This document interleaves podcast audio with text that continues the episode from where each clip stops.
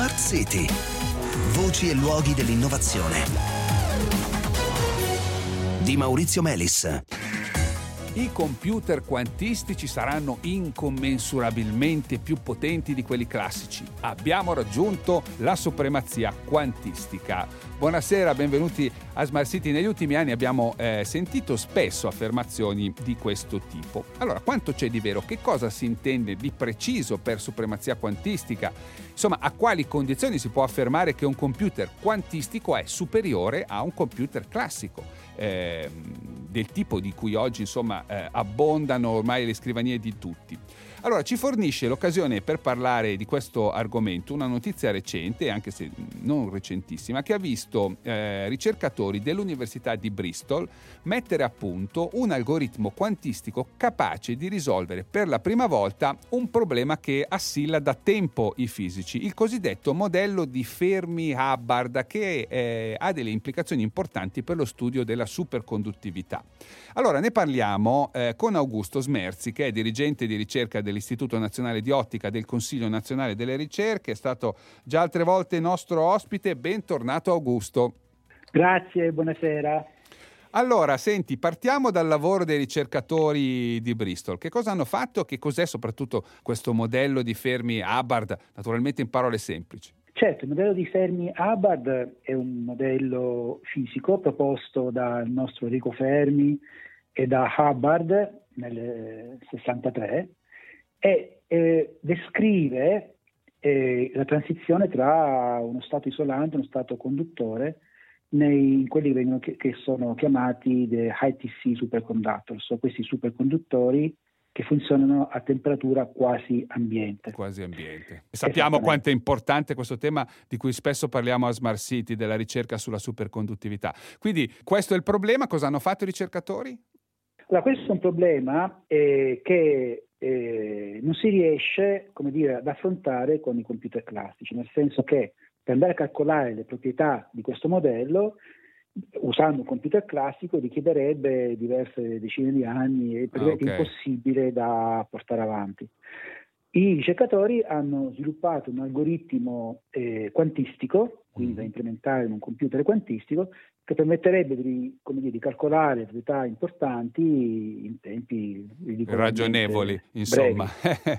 ecco, eh, ho letto che spesso eh, è stata dichiarata la cosiddetta supremazia quantistica, quindi la superiorità assoluta, diciamo, di un computer quantistico su uno classico, ma risolvendo, diciamo così, dei problemi inutili, cioè degli esercizi matematici che però non avevano un'applicazione. Sì, molte, molte ricerche ed è focalizzata ora come ora a risolvere problemi diciamo, di poca utilità pratica per dimostrare supremazia quantistica. Allora, per supremazia quantistica si intende la dimostrazione di poter fare delle operazioni, anche se una, senza nessuna utilità pratica, che non possono essere completate con un computer classico, perché richiederebbero troppo tempo. Quindi sembrerebbe un esercizio accademico, di fatto non lo è, e c'è una ragione ben più profonda, che la seguente, diciamo, noi stiamo provando a dimostrare supremazia quantistica da più di vent'anni e senza successo fino a recentissimi risultati, il che ha fatto sorgere il sospetto che potesse esistere una legge di natura che impedisse in principio la manipolazione dell'informazione in maniera più efficiente di quanto possiamo fare in modo classico. strumenti classici in modo classico. Molto interessante. Ecco, dimostrare, quindi, dimostrare, quindi, che è possibile avere supremazia quantistica, cioè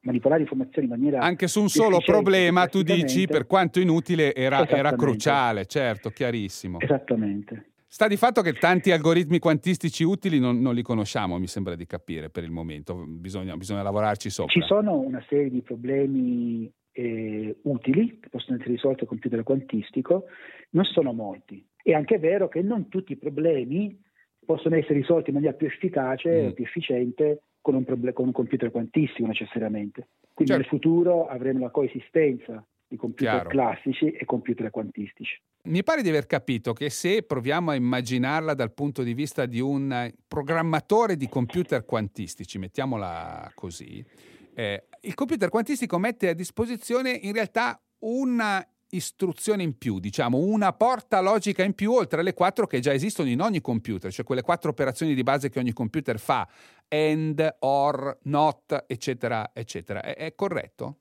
Esattamente. Esiste questa porta logica che viene chiamata in gergo C-not, control not, che di fatto eh, entangla, cioè crea delle colazioni quantistiche fra due qubits.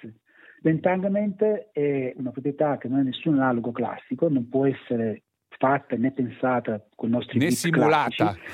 bene e neanche diciamo. che permette di fatto la creazione di, questi di questo processo in parallelo per così dire per cui velocizza il computer quantistico rispetto a quello classico. Quindi che tipo di problemi eh, sono eh, adatti a essere risolti con un computer quantistico allora, i, i, problemi diciamo che sono rilevanti anche come applicazioni eh, industriali sono per esempio la fattorizzazione in numeri primi di un numero molto grande.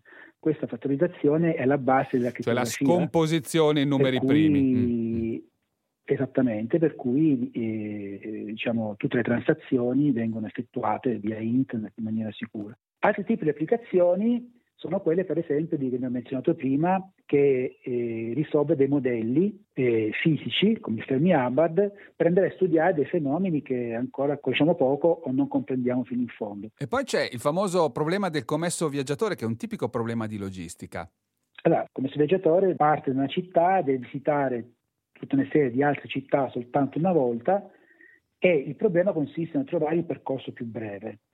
Questo problema qui dal punto di vista del computer classico è intrattabile, mm. quando il numero di città da visitare è molto grande, e invece è risolvibile, sarebbe risolvibile con un computer quantistico. Ecco, quindi possiamo dire in conclusione che sono adatti al computer quantistico quei problemi che richiedono di esplorare molte possibilità? Esattamente. Eh. Perché diciamo proprio grazie a quella proprietà dell'entanglement introdotta dalla, dal quantum gate C0 di cui dicevamo prima, il computer quantistico esplora tutte le possibili soluzioni contemporaneamente per mm. cercare poi di arrivare al risultato finale. Grazie, grazie Augusto Smerzi e alla prossima. Grazie a te, ciao. Ci fermiamo qui cari ascoltatori, ci diamo appuntamento a domani, buona serata.